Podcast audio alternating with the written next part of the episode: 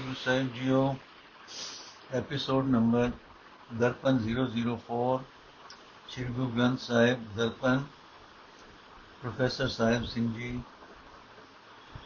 ਅੰਕ 5 to 7 ਅਸੀਂ ਅੱਜ ਪੌੜੀ 25 ਨੰਬਰ ਤੋਂ ਸ਼ੁਰੂ ਕਰਾਂਗੇ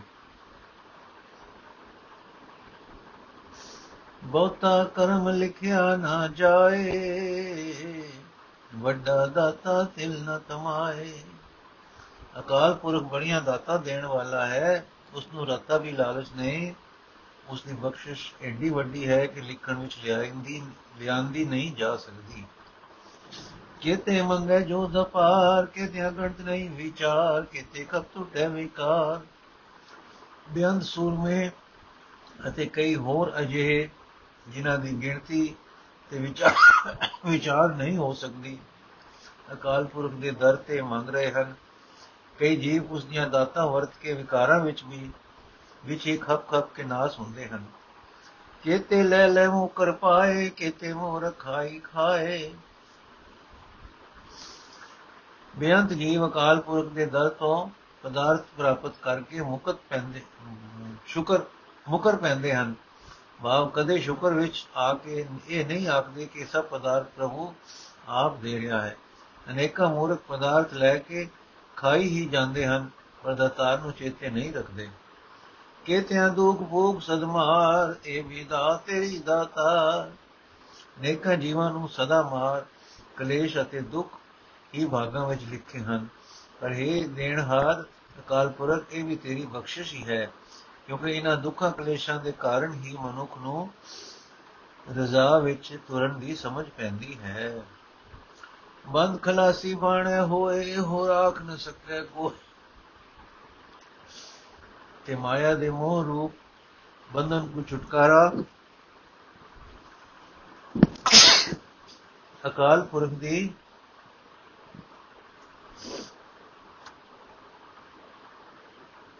ਰਜ਼ਾ ਵਿੱਚ ਤੁਰਿਆ ਹੀ ਹੁੰਦਾ ਹੈ। ਰਜ਼ਾ ਤੋਂ ਬਿਨਾ ਕੋਈ ਹੋਰ ਤਰੀਕਾ ਕੋਈ ਮਨੁੱਖ ਨਹੀਂ ਦੱਸ ਸਕਦਾ। ਭਾਵ ਕੋਈ ਮਨੁੱਖ ਨਹੀਂ ਦੱਸ ਸਕਦਾ ਕਿ ਰਜ਼ਾ ਵਿੱਚ ਤੁਰਨ ਤੋਂ ਬਿਨਾ ਮੋਹ ਤੋਂ ਛੁਟਕਾਰੇ ਦਾ ਕੋਈ ਹੋਰ ਵਸੀਲਾ ਵੀ ਹੋ ਸਕਦਾ ਹੈ। ਜੇ ਕੋ ਖਾਏ ਕੋ ਆਖਣ ਪਾਏ, ਉਹ ਜਾਣੇ ਜੇਤਿਆਂ ਮੁ ਖਾਏ। ਪਰ ਜੇ ਕੋਈ ਮੂਰਖ ਮਾਇਆ ਦੇ ਮੋਹ ਤੋਂ ਛੁਟਕਾਰੇ ਦਾ ਕੋਈ ਹੋਰ ਵਸੀਲਾ ਵਸ, ਦੱਸਣ ਦਾ ਯਤਨ ਕਰੇ, ਤਾਂ ਉਹੀ ਜਾਣਦਾ ਹੈ ਜਿਤਨੀਆਂ ਚੋਟਾਂ ਉਹ ਇਸ ਮੂਰਖਤਾ ਦੇ ਕਾਰਨ ਆਪਣੇ ਮੂੰਹ ਉੱਤੇ ਖਾਂਦਾ ਹੈ। ਵਾ ਕੂੜ ਤੋਂ ਬਚਣ ਲਈ ਇੱਕੋ ਹੀ ਤਰੀਕਾ ਹੈ ਕਿ ਮਨੁੱਖ ਰਜ਼ਾ ਵਿੱਚ ਤੁਰੇ। ਪਰ ਜੇ ਕੋਈ ਮੂਰਖ ਕੋਈ ਹੋਰ ਤਰੀਕਾ ਭਾਲਦਾ ਹੈ, ਤਾਂ ਇਸ ਕੂੜ ਤੋਂ ਬਚਣ ਦੇ ਤਾਂ ਸਗੋਂ ਵਧਿਕ ਵਧੇਕ ਦੁਖੀ ਹੁੰਦਾ ਹੈ। ਆਪੇ ਜਾਣੇ, ਆਪੇ ਦੇ, ਆਖੇ ਸੇ ਵੀ ਕੇ ਸਾਰੇ ਨਾ ਸ਼ੁਕਰੇ ਹੀ ਨਹੀਂ ਹਨ। ਅਨੇਕਾਂ ਮੂਰਖ ਇਹ ਗੱਲ ਵੀ ਆਖਦੇ ਹਨ ਕਿ ਅਕਾਲ ਪੁਰਖ ਆਪ ਹੀ ਜੀਵਾਂ ਦੀਆਂ ਲੋੜਾਂ ਜਾਣਦਾ ਹੈ ਤੇ ਆਪ ਹੀ ਦਾਤਾ ਦਿੰਦਾ ਹੈ। ਜਿਸ ਨੂੰ ਬਖਸ਼ੇ ਸਿਫਤ ਸਲਾ ਨਾਨਕ ਪਾਤਸ਼ਾਹੀ ਪਾਤਸ਼ਾਹ। ਇਹ ਨਾਨਕ, ਜਿਸ ਮਨੁੱਖ ਨੂੰ ਅਕਾਲ ਪੁਰਖ ਆਪਣੀ ਸਿਫਤ ਸਲਾਹ ਬਖਸ਼ਦਾ ਹੈ, ਉਹ ਪਾਤਸ਼ਾਹ ਦਾ ਪਾਤਸ਼ਾਹ ਬਣ ਜਾਂਦਾ ਹੈ। ਸਿਫਤ ਸਲਾਹ ਹੀ ਸਭ ਤੋਂ ਉੱਚੀ ਦਾਤ ਹੈ। ਭਾਵ ਪ੍ਰਭੂ ਕਿਹੜਾ ਵੱਡਾ ਹੈ, ਇਹ ਗੱਲ ਦੱਸਣੀ ਤਾਂ ਕਿਤੇ ਰਹੀ। ਉਸ ਦੀ ਬਖਸ਼ਿਸ਼ ਹੀ ਇਤਨੀ ਵੱਡੀ ਹੈ ਕਿ ਲਿਖਣ ਵਿੱਚ ਲਿਆਂਦੀ ਨਹੀਂ ਜਾ ਸਕਦੀ। ਜਗਤ ਵਿੱਚ ਜੇ ਜੋ ਵੱਡੇ ਵੱਡੇ ਦਿਸਦੇ ਹਨ, ਇਹ ਸਭ ਉਸ ਪ੍ਰਭੂ ਦੇ ਦਰ ਤੇ ਹੀ ਮੰਗਦੇ ਹਨ। ਉਹ ਤਾਂ ਸਗੋਂ ਇਤਨਾ ਵੱਡਾ ਹੈ ਕਿ ਜੀਵਾਂ ਦੇ ਮੰਗਣ ਤੋਂ ਬਿਨਾ ਇਹਨਾਂ ਦੀਆਂ ਲੋੜਾਂ ਜਾਣ ਕੇ ਆਪਣੇ ਆਪ ਹੀ ਦਾਤਾ ਦੇ ਹੀ ਜਾਂਦਾ ਹੈ। ਪਰ ਜੀਵ ਦੀ ਮੂਰਖਤਾ ਵੇਖੋ, ਦਾਤਾ ਵਰਤਦਾ ਵਰਤਦਾ, ਦਾਤਾਰ ਨੂੰ ਹਿਸਾਬ, ਵਿਸਾਰ ਕੇ ਵਿਕਾਰਾਂ ਵਿੱਚ ਪੈ ਜਾਂਦਾ ਹੈ ਤੇ ਕਈ ਦੁੱਖ ਕਲੇਸ਼ ਸਹਿੜ ਲੈਂਦਾ ਹੈ। ਇਹ ਦੁੱਖ ਕਲੇਸ਼ ਹੀ ਪ੍ਰਭੂ ਦੀ ਦਾਤ ਹੈ, ਕਿਉਂਕਿ ਇਹਨਾਂ ਦੁੱਖਾਂ ਕਲੇਸ਼ਾਂ ਦੇ ਕਾਰਨ ਹੀ ਮਨੁੱਖ ਨੂੰ ਮੂੜ ਰਜ਼ਾ ਵਿੱਚ ਤੁਰਨ ਦੀ ਸਮਝ ਪੈਂਦੀ ਹੈ ਤੇ ਇਹ ਪ੍ਰਭੂ ਦੀ ਸਿਫਤ ਸਲਾਹ ਕਰਨ ਲੱਗ ਪੈਂਦਾ ਹੈ। ਇਹ ਸਿਫਤ ਸਲਾਹ ਸਭ ਤੋਂ ਉੱਚੀ ਦਾਤ ਹੈ। ਅਮੁੱਲ ਗੁਣ, ਅਮੁੱਲ ਵਪਾਰ ਅਮੁੱਲ ਵਪਾਰ ਇਹ ਅਮੁੱਲ ਭੰਡਾਰ। ਅਮੁੱਲ ਆਵੇ, ਅਮੁੱਲ ਲੈ ਜਾਏ, ਅਮੁੱਲ ਭਾਏ ਅਮੁੱਲਾ ਸਮਾਏ ਅਕਾਲ ਪੁਰਖ ਦੇ ਗੁਣ ਅਮੋਲਕ ਹਨ। ਭਾਵ ਗੁਣਾ ਦਾ ਮੁੱਲ ਨਹੀਂ ਪੈ ਸਕਦਾ। ਇਹਨਾਂ ਗੁਣਾ ਦੇ ਵਪਾਰ ਕਰਨੇ ਵੀ ਅਮੋਲਕ ਹਨ। ਉਹਨਾਂ ਮਨੁੱਖਾਂ ਦਾ ਵੀ ਮੁੱਲ ਨਹੀਂ ਪੈ ਸਕਦਾ, ਜੋ ਅਕਾਲ ਪੁਰਖ ਦੇ ਗੁਣਾ ਦੇ ਵਪਾਰ ਕਰਦੇ ਹਨ। ਗੁਣਾ ਦੇ ਖਜ਼ਾਨੇ ਵੀ ਅਮੋਲਕ ਹਨ। ਉਹਨਾਂ ਮਨੁੱਖਾਂ ਦਾ ਮੁੱਲ ਨਹੀਂ ਪੈ ਸਕਦਾ, ਜੋ ਇਸ ਵਪਾਰ ਲਈ ਜਗਤ ਵਿੱਚ ਆਉਂਦੇ ਹਨ, ਉਹ ਵੀ ਵੱਡੇ ਭਾਗਾਂ ਵਾਲੇ ਹਨ, ਜੋ ਇਹ ਸੌਦਾ ਖਰੀਦ ਕੇ ਲੈ ਜਾਂਦੇ ਹਨ, ਜੋ ਮਨੁੱਖ ਅਕਾਲ ਪੁਰਖ ਦੇ ਪ੍ਰੇਮ ਵਿੱਚ ਹਨ ਅਤੇ ਜੋ ਮਨੁੱਖ ਉਸ ਅਕਾਲ ਪੁਰਖ ਵਿੱਚ ਲੀਨ ਹੋਏ ਹੋਏ ਹਨ, ਉਹ ਵੀ ਅਮੋਲਕ ਹਨ। ਅਮੁੱਲ ਧਰਮ, ਅਮੁੱਲ ਦੀਪਾਨ ਅਮੁੱਲ ਤੁਲ, ਅਮੁੱਲ ਪਰਵਾਨ ਅਮੁੱਲ ਬਖਸ਼ੀਸ਼, ਅਮੁੱਲ ਨਿਸ਼ਾਨ, ਅਮੁੱਲ ਕਰਮ, ਅਮੁੱਲ ਫਰਮਾਨ। ਅਰਥ, ਅਕਾਲ ਪੁਰਖ ਦੇ ਕਾਨੂੰਨ ਦੇ ਰਾਜ ਦਰਬਾਰ ਅਮੋਲਕ ਹਨ। ਉਹ ਤਕੜ ਅਮੋਲਕ ਹਨ ਤੇ ਉਹ ਵੱਟਾ ਅਮੋਲਕ ਹੈ, ਜਿਸ ਨਾਲ ਜੀਵਾਂ ਦੇ ਚੰਗੇ ਮੰਦੇ ਕਰਮਾਂ ਨੂੰ ਤੋਲਦਾ ਹੈ। ਉਸ ਦੀ ਬਖਸ਼ਿਸ਼ ਤੇ ਬਖਸ਼ਿਸ਼ ਦੇ ਨਿਸ਼ਾਨ ਵੀ ਅਮੋਲਕ ਹਨ। ਅਕਾਲ ਪੁਰਖ ਦੀ ਬਖਸ਼ਿਸ਼ ਤੇ ਹੁਕਮ ਵੀ ਮੁੱਲ ਤੋਂ ਪਰੇ ਹਨ। ਕਿਸੇ ਦਾ ਵੀ ਅੰਦਾਜ਼ਾ ਨਹੀਂ ਲੱਗ ਸਕਦਾ। ਅਮੂਲੋ ਅਮੂਲ ਆਖਿਆ ਨਾ ਜਾਏ, ਆਖ ਆਖ ਰਹੇ ਲਿਵਲਾਏ। ਅਕਾਲ ਪੁਰਖ ਸਭ ਅੰਦਾਜ਼ਿਆਂ ਤੋਂ ਪਰੇ ਹੈ। ਉਸ ਦਾ ਕੋਈ ਅੰਦਾਜ਼ਾ ਨਹੀਂ ਲੱਗ ਸਕਦਾ। ਜੋ ਮਨੁੱਖ ਧਿਆਨ ਜੋੜ ਜੋੜ ਕੇ ਅਕਾਲ ਪੁਰਖ ਦਾ ਅੰਦਾਜ਼ਾ ਲਾਉਂਦੇ ਹਨ, ਉਹ ਅੰਤ ਨੂੰ ਰਹਿ ਜਾਂਦੇ ਹਨ। ਆਖੇ ਵੇਦ ਪਾਠ ਪੁਰਾਣ, ਆਖੇ ਪੜੇ ਕਰੇ ਵਖਿਆਣ, ਆਖੇ ਬਰਮੇ ਆਖੇ ਇੰਦ, ਆਖੇ ਗੋਪੀ ਤੇ ਗੋਵਿੰਦ। ਵੇਦਾਂ ਦੇ ਮੰਤਰ ਤੇ ਪੁਰਾਣ ਅਕਾਲ ਪੁਰਖ ਦਾ ਅੰਦਾਜ਼ਾ ਲਾਉਂਦੇ ਹਨ। ਵਿਦਵਾਨ ਮਨੁੱਖ ਵੀ ਜੋ ਹੋਰਨਾਂ ਨੂੰ ਉਪਦੇਸ਼ ਕਰਦੇ ਹਨ, ਅਕਾਲ ਪੁਰਖ ਦਾ ਬਿਆਨ ਕਰਦੇ ਹਨ। ਕਈ ਬ੍ਰਹਮਾ, ਕਈ ਇੰਦਰ ਗੋਪੀਆਂ ਤੇ ਕਈ ਕਾਨ ਅਕਾਲ ਪੁਰਖ ਦਾ ਅੰਦਾਜ਼ਾ ਲਾਉਂਦੇ ਹਨ। ਆਖੇ ਈਸ਼ਰ, ਆਖੇ ਸਿੱਧ, ਆਖੇ ਕੇਤੇ ਕੀਤੇ ਮੁਨ ਆਖੇ ਦਾਨਵ, ਆਖੇ ਦੇਵ, ਆਖੇ ਸੁਰਨਰ ਮੁਨ ਜਨ ਸੇਵ। ਕਈ ਸ਼ਿਵ ਤੇ ਸਿੱਧ, ਅਕਾਲ ਪੁਰਖ ਦੇ ਪੈਦਾ ਕੀਤੇ ਹੋਏ ਬਿਆਨ ਬੁੱਧ ਰਾਕਸ਼ ਤੇ ਦੇਵਤੇ, ਦੇਵਤਾ। ਦੇਵਤਾ ਸੁਭਾਅ ਮਨੁੱਖ, ਮੁਨੀ ਲੋਕ ਤੇ ਸੇਵਕ ਅਕਾਲ ਪੁਰਖ ਦਾ ਅੰਦਾਜ਼ਾ ਲਾਉਂਦੇ ਹਨ। ਕਿਤੇ ਆਖੇ ਆਖਣ ਪਾਏ, ਕਿਤੇ ਕਹਿ ਕੇ ਉੱਠ ਉੱਠ ਜਾਏ, ਕਿਤੇ ਕੀਤੇ ਹੋਰ ਕਰੇ ਤਾਂ ਆਖ ਨ ਸਕੇ ਕੀ ਕੀ ਬੇਅੰਤ ਜੀਵ ਅਕਾਲ ਪੁਰਖ ਦਾ ਅੰਦਾਜ਼ਾ ਲਾ ਰਹੇ ਹਨ ਅਤੇ ਬੇਅੰਤ ਹੀ ਲਾਉਣ ਦਾ ਯਤਨ ਕਰ ਰਹੇ ਹਨ। ਬੇਅੰਤ ਜੀਵ ਅੰਦਾਜ਼ਾ ਲਾ ਲਾ ਕੇ ਇਸ ਜਗਤ ਤੋਂ ਤੁਰੇ ਜਾ ਰਹੇ ਹਨ। ਜਗਤ ਵਿੱਚ ਇਤਨੇ ਬੇਅੰਤ ਜੀਵ ਪੈਦਾ ਕੀਤੇ ਹੋਏ ਹਨ ਜੋ ਬਿਆਨ ਕਰ ਰਹੇ ਹਨ। ਪਰ ਹੈ ਇਹ ਹਰੀ, ਜੇ ਤੂੰ ਹੋਰ ਵੀ ਬੇਅੰਤ ਜੀਵ ਪੈਦਾ ਕਰ ਦੇਵੇਂ, ਤਾਂ ਵੀ ਕੋਈ ਜੀਵ ਤੇਰਾ ਅੰਦਾਜ਼ਾ ਨਹੀਂ ਲਾ ਸਕਦੇ। ਜੇ ਵਡ ਭਾਵ ਹੈ ਤੇ ਵਡ ਹੋਏ, ਨਾਨਕ ਜਾਣੈ, ਸਾਚਾ ਸੋਏ। ਜੇ ਕੋ ਆਖੇ, ਮੋਰ ਵਿਗਾੜ, ਤਾਂ ਲਿਖਿਆ ਸਿਰ ਗਵਾਰਾ ਗਵਾਰ ਇਹ ਨਾਨਕ, ਪਰਮਾਤਮਾ ਜਿਤਨਾ ਚਾਹੁੰਦਾ ਹੈ, ਉਤਨਾ ਹੀ ਵੱਡਾ ਹੋ ਜਾਂਦਾ ਹੈ। ਆਪਣੀ ਕੁਦਰਤ ਵਧਾ ਲੈਂਦਾ ਹੈ। ਉਹ ਸਦਾ ਸਥਿਰ ਰਹਿਣ ਵਾਲਾ ਹਰੀ ਆਪ ਹੀ ਜਾਣਦਾ ਹੈ ਕਿ ਉਹ ਕਿੰਨਾ ਵੱਡਾ ਹੈ। ਜੇ ਕੋਈ ਬੜਬੋਲਾ ਮਨੁੱਖ ਦੱਸਣ ਲੱਗੇ ਕਿ ਅਕਾਲ ਪੁਰਖ ਕਿੰਨਾ ਵੱਡਾ ਹੈ, ਤਾਂ ਉਹ ਮਨੁੱਖ ਮੂਰਖਾ ਸਿਰ ਮੂਰਖ ਗਿਣਿਆ ਜਾਂਦਾ ਹੈ। ਭਾਵ ਜਗਤ ਵਿੱਚ ਬਿਆੰਤ ਵਿਦਵਾਨ ਹੋ ਚੁੱਕੇ ਹਨ ਕਿ ਪੈਦਾ ਹੁੰਦੇ ਰਹਿਣਗੇ, ਪਰ ਨਾ ਅਜੇ ਤੱਕ ਕੋਈ ਮਨੁੱਖ ਲੇਖਾ ਕਰ ਸਕਿਆ ਹੈ ਤੇ ਨਾ ਹੀ ਅਗਾ ਨੂੰ ਕੋਈ ਕਰ ਸਕੇਗਾ। ਇਹ ਪ੍ਰਭੂ ਵਿੱਚ ਕਿਤਨੀਆਂ ਵਡਿਆਈਆਂ ਹਨ, ਉਹ ਕਿਤਨੀਆਂ ਬਖਸ਼ਾਂ ਜੀਵਾਂ ਉੱਤੇ ਕਰ ਰਿਹਾ ਹੈ। ਬਿਆਨ ਤਾਂ ਉਸ ਦੇ ਗੁਣ ਤੇ ਬਿਆਨ ਤਾਂ ਉਸ ਦੀਆਂ ਦਾਤਾਂ। ਇਸ ਭੇਤ ਨੂੰ ਉਹ ਪ੍ਰਭੂ ਤੋਂ ਬਿਨਾ ਹੋਰ ਕੋਈ ਨਹੀਂ ਜਾਣਦਾ। ਇਹ ਕੰਮ ਮਨੁੱਖ ਦੀ ਤਾਕਤ ਤੋਂ ਬਾਹਰ, ਤਾਕਤ ਤੋਂ ਬਹੁਤ ਪਰੇ ਦਾ ਹੈ। ਉਸ ਮਨੁੱਖ ਨੂੰ ਹੋਛਾ ਜਾਣੋ ਜੋ ਪ੍ਰਭੂ ਦੇ ਗੁਣਾਂ ਤੇ ਦਾਤਾਂ ਦਾ ਹੱਦ ਬੰਨਾ ਲੱਭ ਸਕਣ ਦਾ ਦਾਵਾ ਕਰਦਾ ਹੈ। ਸੋ ਦਰਦ ਕਿਹਾ, ਸੋ ਘਰ ਕਿਹਾ, ਜਿਤ ਵਿੱਚ ਸਰਬ ਸਮਾਲੇ ਵਾਜੇ ਨਾਦ ਨੇ ਕਸੰਖਾ ਕੇ ਤੇਵਾਵਨ ਹਾਰੇ, ਕਿਤੇ ਰਾਗ ਪਰਿਸਿਓ ਕਈਨ ਕਿਤੇ ਗਾਵਨ ਹਾਰੇ। ਉਹ ਦਰ ਖੜਾ ਘਰ ਦਰ ਘਰ ਬੜਾ ਹੀ ਅਚਰਜ ਹੈ। ਜਿੱਥੇ ਬਹਿ ਕੇ, ਹੈ ਨਿਰੰਕਾਰ, ਤੂੰ ਸਾਰੇ ਜੀਵਾਂ ਦੀ ਸੰਭਾਲ ਕਰ ਰਿਹਾ ਹੈ। ਤੇਰੀ ਇਸ ਰਚੀ ਹੋਈ ਕੁਦਰਤ ਵਿੱਚ ਅਨੇਕਾਂ ਤੇ ਅਣਗਿਣਤ ਵਾਜੇ ਤੇ ਰਾਗ ਹਨ। ਬਿਆੰਤੀ ਜੀਵ ਉਹਨਾਂ ਵਾਜਿਆਂ ਨੂੰ ਵਜਾਣ ਵਾਲੇ ਹਨ। ਰਾਗਨੀਆਂ ਅਤੇ ਬਿਆੰਤ ਹੀ ਰਾਗ ਕਹੇ ਜਾਂਦੇ ਹਨ ਅਤੇ ਅਨੇਕਾਂ ਹੀ ਜੀਵ ਇਤਨਾ ਰਾਗਾਂ ਦੇ ਗਾਉਣ ਵਾਲੇ ਹਨ, ਜੋ ਤੈਨੂੰ ਗਾ ਰਹੇ ਹਨ। ਗਾਵਨ ਤੁਧਨੋ ਪੌਣ ਪਾਣੀ ਬੈਸੰਤਰ ਗਾਵੇ ਰਾਜਾ ਧਰਮ ਦੁਆਰੇ, ਗਾਵੇ ਚਿਤ ਗੁਪਲ ਲਿਖ ਜਾਣ, ਲਿਖ ਲਿਖ ਧਰਮ ਵਿਚਾਰੇ। ਗਾਵੇ ਚਿਤ ਗੁਪਲ ਲਿਖ ਜਾਣ, ਲਿਖ ਲਿਖ ਧਰਮ ਵਿਚਾਰੇ। हे ਨਿਰੰਕਾਰ, ਪੌਣ ਪਾਣੀ ਅਗਨੀ ਤੇਰੇ ਗੁਣ ਗਾ ਰਹੇ ਹਨ। ਧਰਮ ਰਾਜ ਤੇਰੇ ਦਰ ਤੇ ਖਲੋ ਕੇ ਤੈਨੂੰ ਵਡਿਆਈ ਵਡਿਆਈ ਰਿਹਾ ਹੈ। ਉਹ ਚਿੱਤਰ ਗੁਪਤ ਵੀ ਜੋ ਜੀਵਾਂ ਦੇ ਚੰਗੇ ਮੰਦੇ ਕਰਮਾਂ ਦੇ ਲਿਖੇ ਲਿਖਣੇ ਜਾਣਦੇ ਹਨ। ਅਤੇ ਜਿਨ੍ਹਾਂ ਦੇ ਲਿਖੇ ਹੋਏ ਨੂੰ ਧਰਮ ਰਾਜ ਵਿਚਾਰਦਾ ਹੈ ਤੇਰੀਆਂ ਵਡਿਆਈਆਂ ਕਰ ਰਹੇ ਹਨ। ਗਾਵੇ ਈਸ਼ਰ ਬ੍ਰਹਮਾ ਦੇਵੀ, ਸੋਹਣ ਸਦਾ ਸਵਾਰੇ। ਗਾਵੇ ਇੰਦ ਦਾਸਨ ਬੈਠੇ ਦੇਵਤਿਆਂ ਦਰਨਾਲੇ ਇਹ ਅਕਾਲ ਪੁਰਖ ਦੇਵੀਆਂ, ਸ਼ਿਵ ਤੇ ਬ੍ਰਹਮਾ ਜੋ ਤੇਰੇ ਸਵਾਰੇ ਹੋਏ ਹਨ, ਤੈਨੂੰ ਗਾ ਰਹੇ ਹਨ। ਕਈ ਇੰਦਰ ਆਪਣੇ ਤਖਤ ਤੇ ਬੈਠੇ ਹੋਏ ਦੇਵਤਿਆਂ ਸਮੇਤ ਤੇਰੇ ਦਰ ਤੇ ਤੈਨੂੰ ਸਲਾਹ ਰਹੇ ਹਨ।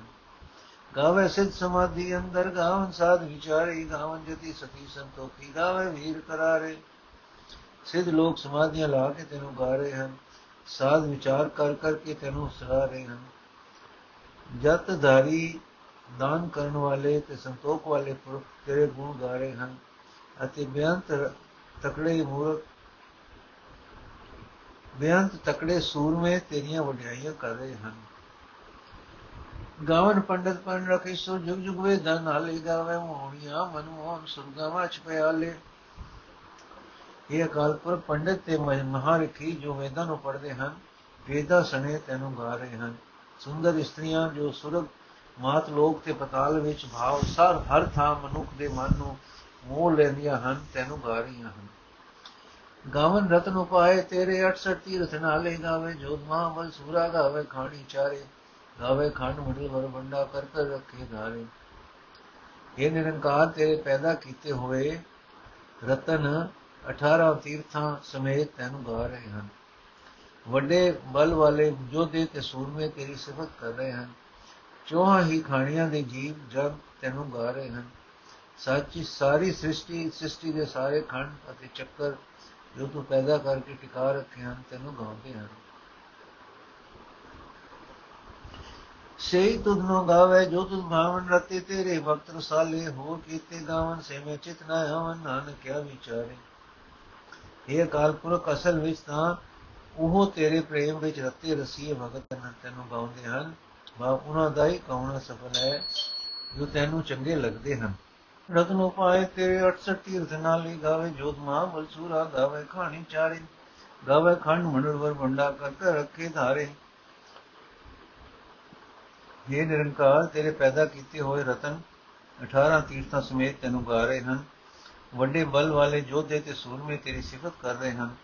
ਚੋਹਾਂ ਹੀ ਖਾਣੀਆਂ ਦੇ ਜੀ ਤੈਨੂੰ ਜਗ ਤੈਨੂੰ ਗਾ ਰਹੇ ਹਨ। ਸਾਰੀ ਸ੍ਰਿਸ਼ਟੀ ਸ੍ਰਿਸ਼ਟੀ ਦੇ ਸਾਰੇ ਖੰਡ ਅਤੇ ਚੱਕਰ ਜੋ ਤੂੰ ਪੈਦਾ ਕਰਕੇ ਟਿਕਾ ਰੱਖੇ ਹਨ, ਤੈਨੂੰ ਗਾਉਂਦੇ ਹਨ। ਸਹੀ ਤੁਧ ਨੂੰ ਗਾਵੇ, ਜੋ ਤੁਧ ਭਾਵਨ ਰਤੇ ਤੇਰੇ ਵਕਤ ਰਸਾਲੇ। ਹੋਰ ਕੇਤੇ ਗਾਵਨ, ਸੇ ਮੈਂ ਚਿਤਨਾ ਹਵਨ ਨਾਨਕ ਕਿਆ ਵਿਚਾਰੇ।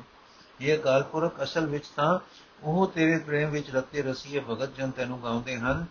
ਬਾਬ ਉਹਨਾਂ ਦਾ ਹੀ ਗਾਉਣਾ ਸਫਲ ਹੈ, ਜੋ ਤੈਨੂੰ ਚੰਗੇ ਲੱਗਦੇ ਹਨ। ਅਨੇਕਾਂ ਹੋਰ ਜੀਵ ਤੈਨੂੰ ਗਾ ਰਹੇ ਹਨ, ਜਿਹੜੇ ਮੈਂ ਤੋਂ ਗਿਣੇ ਵੀ ਨਹੀਂ ਜਾ ਸਕਦੇ। ਮਲਾ ਨਾਨਕ ਵਿਚਾਰਾ ਕੀ ਵਿਚਾਰ ਕਰ ਸਕਦਾ ਹੈ? ਸੋਈ ਸੋਈ ਸਦਾ ਸਾਹਿਬ ਸੱਚ ਸੱਚੀ ਨਾਈ ਹੈ ਵੀ ਉਸੀ ਜਾਇ ਨ ਜਾਸੀ, ਰਚਨਾ ਜਿਨੀ ਰਚਾਈ।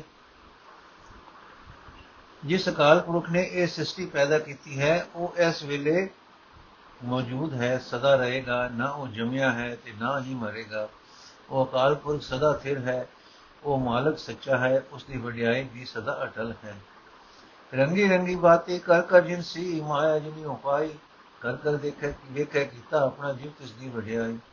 ਜਿਸ ਅਕਾਲ ਪੁਰਖ ਨੇ ਕਈ ਰੰਗਾਂ, ਕਿਸਮਾਂ ਤੇ ਜਿਨਸਾਂ ਦੀ ਮਾਇਆ ਰਚ ਦਿੱਤੀ ਹੈ, ਉਹ ਜਿਵੇਂ ਉਸ ਦੀ ਰਜ਼ਾ ਹੈ, ਭਾਵ ਜਿੰਦਾ ਵੱਡਾ ਆਪ ਹੈ, ਉਹਦੇ ਵੱਡੇ ਜਿਗਰੇ ਨਾਲ ਜਗਤ ਨੂੰ ਰਚ ਕੇ ਆਪਣੇ ਪੈਦਾ ਕੀਤੇ ਹੋਏ ਦੀ ਸੰਭਾਲ ਕਰ ਰਿਹਾ ਹੈ। ਜੋ ਤਿਸ ਭਾਵ ਹੈ, ਸੋ ਇੱਕ ਅਰਸੀ ਹੁਕਮ न ਕਰਨਾ ਜਾਏ। ਸੋ ਪਦ ਸਾਹ ਸਾਹ ਪਦ ਸਾਹਿਬ, ਨਾਨਕ ਰਹਿਣ ਰਜਾਈ ਜੋ ਕੁਝ ਅਕਾਲ ਪੁਰਖ ਨੂੰ ਭਾਉਂਦਾ ਹੈ, ਉਹ ਹੀ ਕਰੇਗਾ। ਕਿਸੇ ਜੀਵ ਪਾਸੋਂ ਅਕਾਲ ਪੁਰਖ ਅੱਗੇ ਹੁਕਮ ਨਹੀਂ ਕੀਤਾ ਜਾ ਸਕਦਾ। ਉਸ ਨੂੰ ਇਹ ਨਹੀਂ ਆਖ ਸਕਦੇ, ਇਉਂ ਨਾ ਕਰੀ, ਇਉਂ ਕਰ। ਅਕਾਲ ਪੁਰਖ ਪਾਤਸ਼ਾਹ ਹੈ, ਪਾਤਸ਼ਾਹ ਦਾ ਵੀ ਪਾਤਸ਼ਾਹ ਹੈ। ਇਹ ਨਾਨਕ ਜੀਵਾਂ ਨੂੰ ਉਸ ਦੀ ਰਜ਼ਾ ਵਿੱਚ ਰਹਿਣਾ ਹੀ ਪਵਦਾ ਹੈ। ਨੋਟ। ਪੌਣ, ਪਾਣੀ ਵਸੰਤਰ ਆਦਿ ਅਚੇਤਨ ਪਦਾਰਥ ਕਿਵੇਂ ਅਕਾਲ ਪੁਰਖ ਦੀ ਸਿਫਤ ਸਲਾਹ ਕਰ ਰਹੇ ਹਨ? ਇਸ ਦਾ ਭਾਵ ਇਹ ਹੈ ਕਿ ਉਸ ਦੇ ਪੈਦਾ ਕੀਤੇ ਸਾਰੇ ਤੱਤ ਵੀ ਉਸ ਦੀ ਰਜ਼ਾ ਵਿੱਚ ਤੁਰ ਰਹੇ ਹਨ। ਰਜ਼ਾ ਵਿੱਚ ਤੁਰਨਾ ਉਸ ਦੀ ਸਿਫਤ ਸਲਾਹ ਕਰਨੀ ਹੈ। ਭਾਵ ਕਈ ਰੰਗਾਂ ਦੀ, ਕਈ ਕਿਸਮਾਂ ਦੀ, ਕਈ ਜਿਨਸਾਂ ਦੀ ਬਿਆੰਤ ਰਚਨਾ, ਰਚਨਾਰ ਕਰਤਾਰ ਨੇ ਕੀਤੀ ਰਚੀ ਹੈ ਇਸ ਬਿਆੰਤ ਸ੍ਰਿਸ਼ਟੀ ਦੀ ਸੰਭਾਲ ਵੀ ਉਹ ਆਪ ਹੀ ਕਰ ਰਿਹਾ ਹੈ ਕਿਉਂਕਿ ਉਹ ਆਪ ਹੀ ਇੱਕ ਐਸਾ ਹੈ ਜੋ ਸਦਾ ਕਾਇਮ ਰਹਿਣ ਵਾਲਾ ਹੈ ਜਗਤ ਵਿੱਚ ਐਸਾ ਕੌਣ ਹੈ ਜੋ ਇਸ ਦਮ ਇਹ ਦਮ ਮਾਰ ਸਕੇ ਕਿ ਇਹੋ ਕਿਉ ਜੇ ਸਥਾਨ ਤੇ ਬੈਠ ਕੇ ਉਹ ਸਿਰਜਣਹਾਰ ਇਸ ਬਿਆੰਤ ਰਚਨਾ ਦੀ ਸੰਭਾਲ ਕਰਦਾ ਹੈ ਕਿਸੇ ਮਨੁੱਖ ਦੀ ਐਸੀ ਪਾਇਆ ਹੀ ਨਹੀਂ ਮਨੁੱਖ ਨੂੰ ਬਸ ਇੱਕੋ ਗੱਲ ਫੱਬਦੀ ਹੈ ਕਿ ਪ੍ਰਭੂ ਦੀ ਰਜ਼ਾ ਵਿੱਚ ਰਹੇ ਇਹ ਹੈ ਵਸੀਲਾ ਪ੍ਰਭੂ ਨਾਲੋਂ ਵਿਥ ਮਿਟਾਣ ਦਾ। ਤੇ ਇਹ ਹੀ ਹੈ ਇਸ ਦੇ ਜੀਵਨ ਦਾ ਮਨੋਰਥ। ਦੇਖੋ ਹੋਆ ਪਾਣੀ ਆਦਿਕ ਤੱਤਾਂ ਤੋਂ ਲੈ ਕੇ ਉੱਚੇ ਜੀਵਨ ਵਾਲੇ ਮਹਾਪੁਰਖਾਂ ਤੱਕ ਸਭ ਆਪੋ ਆਪਣੀ ਹੋਂਦ ਦੇ ਮਨੋਰਥ ਨੂੰ ਸਫਲ ਕਰ ਰਹੇ ਹਨ। ਬਾਪ ਉਸ ਦੇ ਹੁਕਮ ਵਿੱਚ ਮਿਲੀ ਕਾਰ ਕਰੀ ਜਾ ਰਹੇ ਹਨ। ਨੋਟ, ਇਸ ਤੋਂ ਅਗਾ 28 ਤੋਂ 31 ਤੱਕ ਚਾਰ ਪੌੜੀਆਂ ਦਾ ਸਮੁੱਚਾ ਭਾਵ ਇਹ ਹੈ ਕਿ ਸਾਰੇ ਸੰਸਾਰ ਦੇ ਪੈਦਾ ਕਰਨ ਵਾਲੇ ਤੇ ਸਦਾ ਸਥਿਰ ਰਹਿਣ ਵਾਲੇ ਪਰਮਾਤਮਾ ਦਾ ਸਿਮਰਨ ਹੀ ਰਜ਼ਾ ਵਿੱਚ ਟਿਕਾ ਕੇ ਪ੍ਰਭੂ ਨਾਲੋਂ ਜੀਵ ਦੀ ਵਿਤ ਮਿਟ ਸਕਦੀ ਹੈ, ਮਿਟ ਸਕਦਾ ਹੈ। ਮੁੰਦਾ ਸੰਤੋਖ ਸਰਮ ਪਦ ਧੋਲੀ, ਜੋਲੀ, ਗਿਆਨ ਕੀ ਕਰੇ ਵਿਭੂ, ਚਿੰਤਾ ਕਾਲ ਕੁਆਰੀ ਕਾਇਆ ਜੁਗ ਡੰਡਾ ਪਰ ਕੀ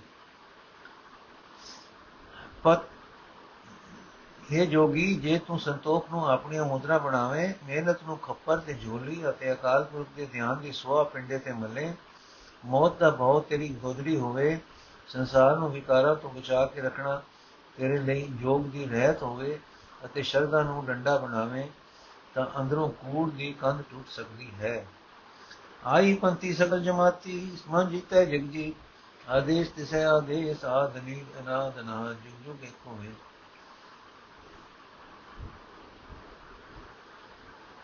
ਜੋ ਮਨੁੱਖ ਸਾਰੀ ਸ੍ਰਿਸ਼ਟੀ ਦੇ ਜੀਵਾਂ ਨੂੰ ਆਪਣੇ ਸੱਜਣ ਮਿੱਤਰ ਸਮਝਦਾ ਹੈ, ਅਸਲ ਵਿੱਚ ਉਹੀ ਆਈ ਪੰਥ ਵਾਲਾ ਹੈ।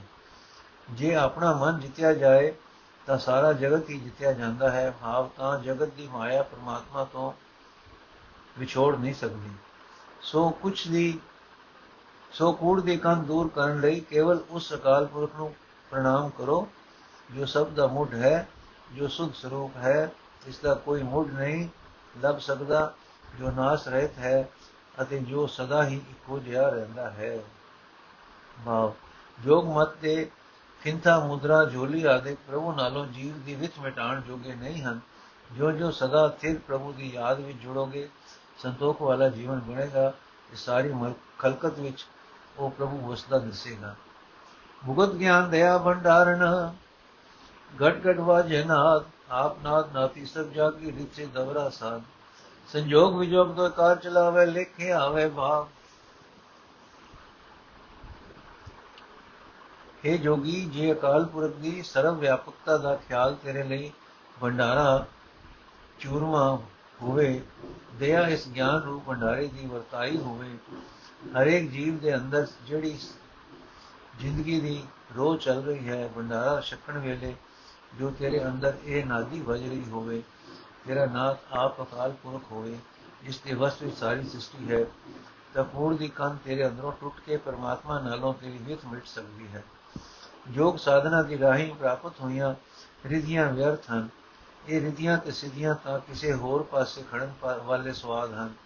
ਅਕਾਲ ਪੁਰਖ ਦੀ ਸੰਜੋਗ ਸੱਤਾ ਤੇ ਵਿਜੋਗ ਸੱਤਾ ਦੋਵੇਂ ਮਿਲ ਕੇ ਇਸ ਸੰਸਾਰ ਦੀ ਕਾਰ ਨੂੰ ਚਲਾ ਰਹੀਆਂ ਹਨ। ਬਾ ਪਿਛਲੇ ਸੰਜੋਗਾਂ ਕਰਕੇ ਟੱਬਰ ਆਦਿਕਾਂ ਦੇ ਜੀਵ ਇੱਥੇ ਆ ਇਕੱਠੇ ਹੁੰਦੇ ਹਨ। ਰਜ਼ਾ ਵਿੱਚ ਫਿਰ ਵਿਛੜ ਵਿਛੜ ਕੇ ਆਪੋ ਆਪਣੀ ਵਾਰੀ ਇੱਥੋਂ ਤੁਰ ਜਾਂਦੇ ਹਨ ਅਤੇ ਸਭ ਜੀਵਾਂ ਦੇ ਕੀਤੇ ਕਰਮਾਂ ਦੇ ਲੇਖ ਅਨੁਸਾਰ ਦਰਜਾ ਬਦਰਜਾ ਸੁਖ ਦੁੱਖ ਦੇ ਛਾਂਦੇ ਮਿਲ ਰਹੇ ਹਨ। ਜੋ ਇਹ ਯਕੀਨ ਬਣ ਜਾਏ ਤਾਂ ਅੰਦਰੋਂ ਕੂੜ ਦੀ ਕੰਧ ਟੁੱਟ ਜਾਂਦੀ ਹੈ। ਆਦੇਸ਼ ਦਿਸੇ ਆਦੇਸ਼ ਆਦਨੀ ਅਨਾਦਨਾ ਜੁਗ ਜੁਗ ਏਕੋ ਵੇਸ। ਸੋ ਕੂੜ ਦੀ ਕੰਧ ਦੂਰ ਕਰਨ ਲਈ ਕੇਵਲ ਉਸ ਅਕਾਲ ਪੁਰਖ ਨੂੰ ਪ੍ਰਣਾਮ ਕਰੋ, ਜੋ ਸਭ ਦਾ ਮੁੱਢ ਹੈ, ਜੋ ਸੁਧ ਸਰੂਪ ਹੈ, ਜਿਸ ਦਾ ਕੋਈ ਮੁੱਢ ਨਹੀਂ ਲੱਭ ਸਕਦਾ, ਜੋ ਨਾਸ ਰਹਿਤ ਹੈ ਅਤੇ ਜੋ ਸਦਾ ਇੱਕੋ ਜਿਹਾ ਰਹਿੰਦਾ ਹੈ। ਭਾਵ, ਸਿਮਰਨ ਦੀ ਬਰਕਤ ਨਾਲ ਇਹ ਗਿਆਨ ਪੈਦਾ ਹੋਵੇਗਾ ਕਿ ਪ੍ਰਭੂ ਸਭ ਥਾਂ ਭਰਪੂਰ ਹੈ, ਇਹ ਸਭ ਦਾ ਸਾਈ ਹੈ। ਉਸ ਦੀ ਰਜ਼ਾ ਵਿੱਚ ਜੀਵ ਇੱਥੇ ਆ ਇਕੱਠੇ ਹੁੰਦੇ ਹਨ ਤੇ ਰਜ਼ਾ ਵਿੱਚ ਹੀ ਇਥੋਂ ਤੁਰ ਪੈਂਦੇ ਹਨ। ਇਹ ਗਿਆਨ ਪੈਦਾ ਹੋਇਆ ਖਲਕਤ ਨਾਲ ਪਿਆਰ ਕਰਨ ਦੀ ਜਾਂਚ ਆਵੇਗੀ। ਯੋਗ ਅਭਿਆਸ ਦੀ ਰਾਹੀਂ ਪ੍ਰਾਪਤ ਹੋਈਆਂ ਰਿਧੀਆਂ ਸਿੱਧੀਆਂ ਨੂੰ ਉੱਚਾ ਜੀਵਨ ਸਮਝ ਲੈਣਾ ਭੁੱਲ ਹੈ। ਇਸ ਤੋਂ ਸਾਰ ਸਗੋਂ ਕੁਰਾਏ ਇਹ ਸਗੋਂ, ਇਹ ਤਾਂ ਸਗੋਂ ਕੁਰਾਏ ਲੈ ਜਾਂਦੀਆਂ ਹਨ। ਇਹਨਾਂ ਦੀ ਸਹਾਇਤਾ ਨਾਲ ਜੋਗੀ ਲੋਕ ਆਮ ਜਨਤਾ ਨੂੰ, ਜਨਤਾ ਉੱਤੇ ਦਬਾਅ ਪਾ ਕੇ ਉਹਨਾਂ ਨੂੰ ਇਨਸਾਨੀਅਤ ਤੋਂ ਦੇਖਦੇ ਹਨ। ਏਕਾ ਮਾਈ ਜੁਗਤ ਵਿਆਏ ਤਿੰਨ ਚੇਲੇ ਪਰਵਾਨ ਇੱਕ ਸੰਸਾਰੀ, ਇੱਕ ਭੰਡਾਰੀ, ਇੱਕ ਲਾਏ ਦੀਵਾਨ। ਲੋਕਾਂ ਵਿੱਚ ਇਹ ਖਿਆਲ ਆਮ ਪ੍ਰਚਲਿਤ ਹੈ ਕਿ ਇਕੱਲੀ ਮਾਇਆ ਕਿਸੇ ਯੁਕਤੀ ਨਾਲ ਪ੍ਰਸੂਤ ਹੋਈ ਕਿ ਪ੍ਰਤੱਖ ਤੌਰ ਤੇ ਉਸ ਦੇ ਤਿੰਨ ਪੁੱਤਰ ਜਨਮ ਪਏ ਉਹਨਾਂ ਵਿੱਚੋਂ ਇੱਕ ਬ੍ਰਹਮਾ ਘਰਬਾਰੀ ਬਣ ਗਿਆ ਬਾਪ ਜੀਵ ਜਨਤਾ ਨੂੰ ਪੈਦਾ ਕਰਨ ਲੱਗ ਪਿਆ। ਇੱਕ ਵਿਸ਼ਨੂੰ ਭੰਡਾਰੇ ਦਾ ਮਾਲਕ ਬਣ ਗਿਆ ਬਾਪ ਜੀਵਾਂ ਨੂੰ ਰਿਜਕ ਅਪਣਾਉਣ ਦਾ ਕੰਮ ਕਰਨ ਲੱਗਾ ਅਤੇ ਇੱਕ ਸ਼ੇਵ ਕਚਹਿਰੀ ਲਾਉਂਦਾ ਹੈ ਬਾਪ ਜੀਵਾਂ ਨੂੰ ਸੰਭਾਲਦਾ ਹੈ। ਜਿਵ ਤੇ ਸੁਭਾਵ ਹੈ ਤਿਵੇਂ ਚਲਾਵੇ ਜੀਵ ਹੋਵੇ ਪੁਰਮਾਨ। ਉਹ ਵੇਖੇ, ਉਹਨਾਂ ਨਜ਼ਰ ਨਾ ਹੋਵੇ, ਬਹੁਤਾ ਇਹ ਵੀ ਢਾਣ ਪਰ ਅਸਲ ਗੱਲ ਇਹ ਹੈ ਕਿ ਜਿਵੇਂ ਉਸ ਅਕਾਲ ਪੁਰਖ ਨੂੰ ਭਾਉਂਦਾ ਹੈ ਅਤੇ ਜਿਵੇਂ ਉਸ ਦਾ ਹੁਕਮ ਹੁੰਦਾ ਹੈ, ਤਿਵੇਂ ਹੀ ਉਹ ਆਪ ਸੰਸਾਰ ਦੀ ਕਾਰ ਚਲਾ ਰਿਹਾ ਹੈ। ਇਹਨਾਂ ਬ੍ਰਹਮਾ, ਵਿਸ਼ਨੂੰ ਅਤੇ ਸ਼ਿਵ ਦੇ ਕੁਝ ਹੱਥ ਨਹੀਂ। ਇਹ ਵੱਡਾ ਅਚਰਜ ਕੋਤਕ ਹੈ ਕਿ ਉਹ ਅਕਾਲ ਪੁਰਖ ਸਭ ਜੀਵਾਂ ਨੂੰ ਵੇਖ ਰਿਹਾ ਹੈ ਅਰ ਜੀਵਾਂ ਨੂੰ ਅਕਾਲ ਪੁਰਖ ਨਹੀਂ ਦਿਸਦਾ। ਆਦੇਸ਼ ਤਿਸੇ ਆਦੇਸ਼ ਸਾਧ ਨੀਲ ਨਾਦ ਨਾ, ਜੁਗ ਜੁਗ, ਏਕੋ ਵੇਸ। ਅਰਥ, ਜੋ ਸੋ ਬ੍ਰਹਮਾ, ਵਿਸ਼ਨੂੰ, ਸ਼ਿਵ ਆਦਿ ਦੇ ਥਾਂ ਕੇਵਲ ਉਸ ਅਕਾਲ ਪੁਰਖ ਨੂੰ ਪ੍ਰਣਾਮ ਕਰੋ, ਜੋ ਸਭ ਦਾ ਮੁੱਢ ਹੈ, ਜੋ ਸ਼ੁੱਧ ਸਰੂਪ ਹੈ, ਇਸ ਦਾ ਕੋਈ ਮੁੱਢ ਨਹੀਂ ਲੱਭ ਸਕਦਾ, ਜੋ ਨਾਸ ਰਹਿਤ ਹੈ ਅਤੇ ਜੋ ਸਦਾ ਹੀ ਇੱਕੋ ਜਿਹਾ ਰਹਿੰਦਾ ਹੈ, ਇਹ ਹੀ ਹੈ ਵਸੀਲਾ ਉਸ ਪ੍ਰਭੂ ਨਾਲੋਂ ਵਿਤ ਦੂਰ ਕਰਨ ਦਾ। ਭਾਵ ਜੋ ਜੋ ਮਨੁੱਖ ਪ੍ਰਭੂ ਦੀ ਯਾਦ ਵਿੱਚ ਜੁੜਦਾ ਹੈ ਤਿਉ ਤਿਉ ਉਸ ਨੂੰ ਇਹ ਖਿਆਲ ਕੱਚੇ ਜਾਪਦੇ ਜਾਪਦੇ ਹਨ ਕਿ ਬ੍ਰਹਮਾ, ਵਿਸ਼ਨੂੰ, ਸ਼ਿਵ ਆਦਿ ਕੋਈ ਵੱਖਰੀਆਂ ਹਸਤੀਆਂ ਜਗਤ ਦਾ ਪ੍ਰਬੰਧ ਚਲਾ ਰਹੀਆਂ ਹਨ। ਸਿਮਰਨ ਵਾਲੇ ਨੂੰ ਯਕੀਨ ਹੈ ਕਿ ਪ੍ਰਭੂ ਆਪ ਆਪਣੀ ਰਜ਼ਾ ਵਿੱਚ ਆਪਣੇ ਹੁਕਮ ਅਨੁਸਾਰ ਜਗਤ ਦੀ ਕਾਰ ਚਲਾ ਰਿਹਾ ਹੈ। ਭਾਵੇਂ ਜੀਵਾਂ ਨੂੰ ਇਹਨਾਂ ਅੱਖਾਂ ਨਾਲ ਉਹ ਦਿਸਦਾ ਨਹੀਂ। ਆਸਨ ਲੋਏ ਲੋਏ ਭੰਡਾਰ, ਜੋ ਕਿਛ ਪਾਇਆ ਸੋ ਇੱਕ ਵਾਰ ਕਰ ਕਰ ਵੇਖੇ ਸਿਰਜਣਹਾਰ ਨਾਨਕ ਸੱਚੇ ਕੀ ਸਾਚੀ ਕਾਰ ਅਕਾਲ ਪੁਰਖ ਦੇ ਭੰਡਾਰਿਆਂ ਦਾ ਟਿਕਾਣਾ ਹਰ ਇੱਕ ਭਵਨ ਵਿੱਚ ਹੈ। ਭਾਵ ਹਰ ਇੱਕ ਭਵਨ ਵਿੱਚ ਅਕਾਲ ਪੁਰਖ ਦੇ ਭੰਡਾਰੇ ਢਲ ਰਹੇ ਹਨ। ਜੋ ਕੁਝ ਅਕਾਲ ਪੁਰਖ ਦੇ ਨੇ ਉਹਨਾਂ ਭੰਡਾਰਿਆਂ ਵਿੱਚ ਪਾਇਆ ਹੈ, ਇੱਕੋ ਵਾਰੀ ਪਾ ਦਿੱਤਾ ਹੈ। ਵਾ ਉਸ ਦੇ ਭੰਡਾਰੇ ਸਦਾ ਅਕੁੱਟ ਹਨ ਸਿਸ਼ਟ ਨੂੰ ਪੈਦਾ ਕਰਨ ਵਾਲਾ ਅਕਾਲ ਪੁਰਖ ਜੀਵਾਂ ਨੂੰ ਪੈਦਾ ਕਰਕੇ ਉਹਨਾਂ ਦੀ ਸੰਭਾਲ ਕਰ ਰਿਹਾ ਹੈ। ਇਹ ਨਾਨਕ, ਸਦਾ ਸਥਿਰ ਰਹਿਣ ਵਾਲੇ ਅਕਾਲ ਪੁਰਖ ਦੀ ਸ੍ਰਿਸ਼ਟੀ ਦੀ ਸੰਭਾਲ ਵਾਲੀ, ਇਹ ਕਾਰ ਸੇਵਾ, ਇਹ ਕਾਰ ਸਦਾ ਅਟਲ ਹੈ, ਉਕਾਈ ਤੋਂ ਖਾਲੀ ਹੈ। ਆਦੇਸ਼ ਤਿਸੇ ਆਦੇਸ਼ ਆਦਨੀ ਅਨਾਦ ਅਨਾਦ ਜੁਗ ਜੁਗ ਇੱਕ ਹੋਵੇ ਸੋ ਕੇਵਲ ਉਸ ਅਕਾਲ ਪੁਰਖ ਨੂੰ ਪ੍ਰਣਾਮ ਕਰੋ ਜੋ ਸਭ ਦਾ ਮੁੱਢ ਹੈ, ਜੋ ਸ਼ੁੱਧ ਸਰੂਪ ਹੈ, ਜਿਸ ਦਾ ਕੋਈ ਮੁੱਢ ਨਹੀਂ ਲੱਭ ਸਕਦਾ, ਜੋ ਨਾਸ਼ ਰਹਿਤ ਹੈ ਅਤੇ ਜੋ ਸਦਾ ਹੀ ਇੱਕੋ ਜਿਹਾ ਰਹਿੰਦਾ ਹੈ। ਇਹੀ ਹੈ ਤਰੀਕਾ ਜਿਸ ਨਾਲ ਉਸ ਪ੍ਰਭੂ ਨਾਲੋਂ ਵਿਤ ਮਿਟ ਸਕਦੀ ਹੈ। ਭਾਵ, ਬੰਦਗੀ ਦੀ ਬਰਕਤ ਨਾਲ ਹੀ ਇਹ ਸਮਝ ਪੈਂਦੀ ਹੈ ਕਿ ਭਾਵੇਂ ਕਰਤਾਰ ਦੀ ਪੈਦਾ ਕੀਤੀ ਹੋਈ ਸ੍ਰਿਸ਼ਟੀ ਬਿਆੰਤ ਹੈ, ਫਿਰ ਵੀ ਇਸ ਦੀ ਪਾਲਣਾ ਕਰਨ ਲਈ ਉਸ ਦੇ ਭੰਡਾਰੇ ਵੀ ਬਿਆੰਤ ਹਨ। ਕਦੀ ਮੁੱਕ ਨਹੀਂ ਸਕਦੇ। ਪਰਮਾਤਮਾ ਦੇ ਇਸ ਪ੍ਰਬੰਧ ਤੋਂ ਦੇ ਰਾਹ ਵਿੱਚ ਕੋਈ ਰੋਕ ਨਹੀਂ ਪੈ ਸਕਦੀ। ਵਾਹਿਗੁਰੂ ਜੀ ਕਾ ਖਾਲਸਾ, ਵਾਹਿਗੁਰੂ ਜੀ ਕੀ ਫਤਿਹ। 30 ਪੌੜੀਆਂ ਸਮਾਪਤ ਸੰਪੂਰਨ ਹੋਈਆਂ ਜੀ। ਅਗਲੀਆਂ ਪੌੜੀਆਂ ਅਸੀਂ ਕੱਲ ਪੜਾਂਗੇ